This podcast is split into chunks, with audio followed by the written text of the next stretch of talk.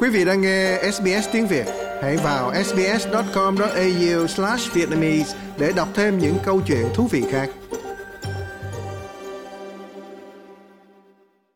Jara Ranges là một đơn vị hành chính nhỏ nằm ở phía đông Melbourne.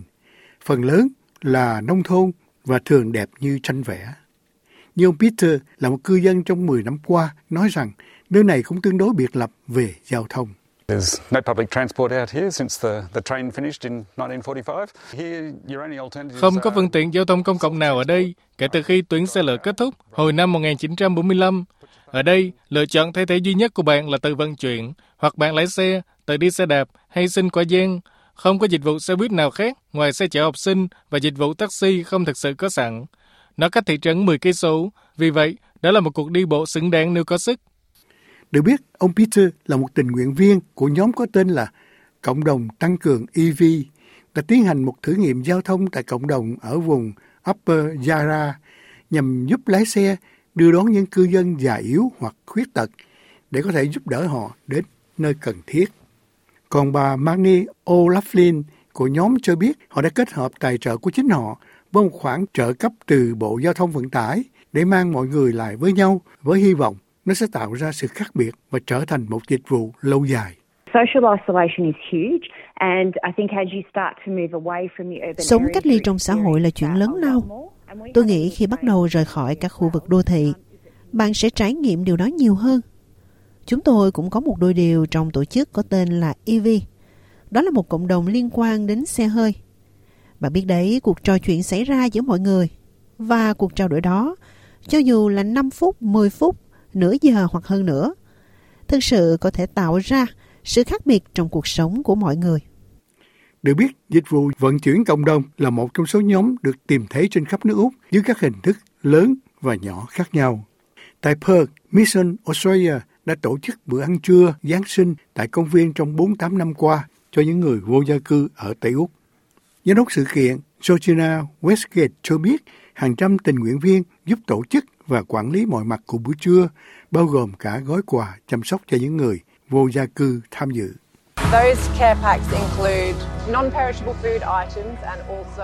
những gói quà đó bao gồm các mặt hàng thực phẩm không dễ hư hỏng và cả các mặt hàng chăm sóc cá nhân nữa.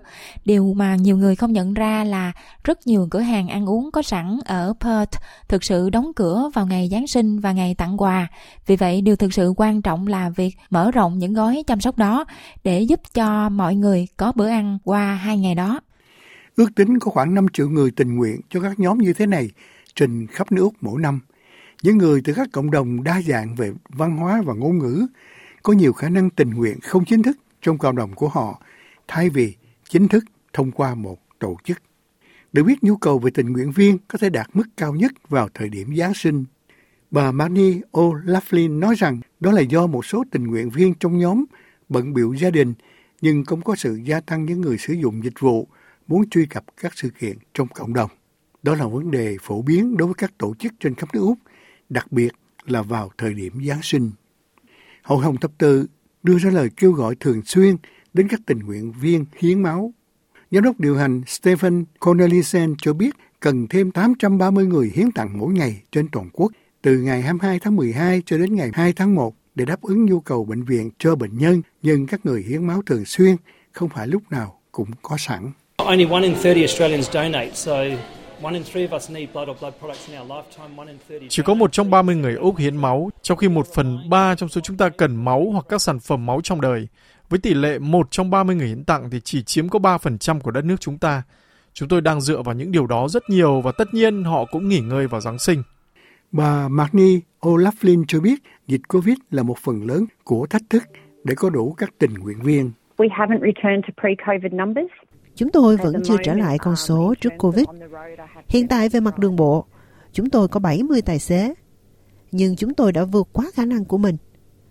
Vì vậy, để có thể tạo ra nhiều tình nguyện viên hơn sẽ là điều tuyệt vời. Và con số lý tưởng với chúng tôi sẽ là khoảng 100 tình nguyện viên. Thế nhưng, ngoài đại dịch cũng có một nghịch lý khi mọi người dần nhận thấy họ có ít thời gian và cơ hội hơn để đền đáp trong các công việc thiện nguyện vì họ đang phải vật lộn để đối phó với chi phí sinh hoạt. Bà Magni O'Laughlin nói rằng đối với tổ chức của bà, tính cách linh hoạt là chìa khóa cho công việc. Công việc tình nguyện như thế nào? Tôi nghĩ rằng truyền thống thiện nguyện đã được thiết lập trong thời gian rất lâu. Điều đó chắc chắn thay đổi khá đáng kể.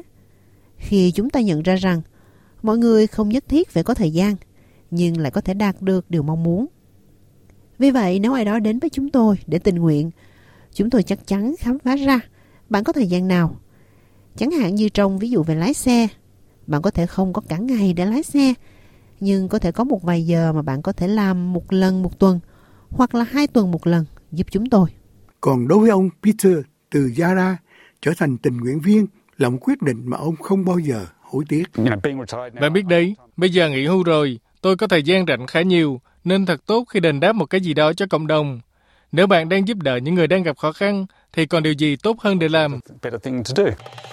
Quý vị muốn nghe những câu chuyện tương tự có trên Apple Podcast, Google Podcast, Spotify hoặc tải về để nghe bất cứ lúc nào.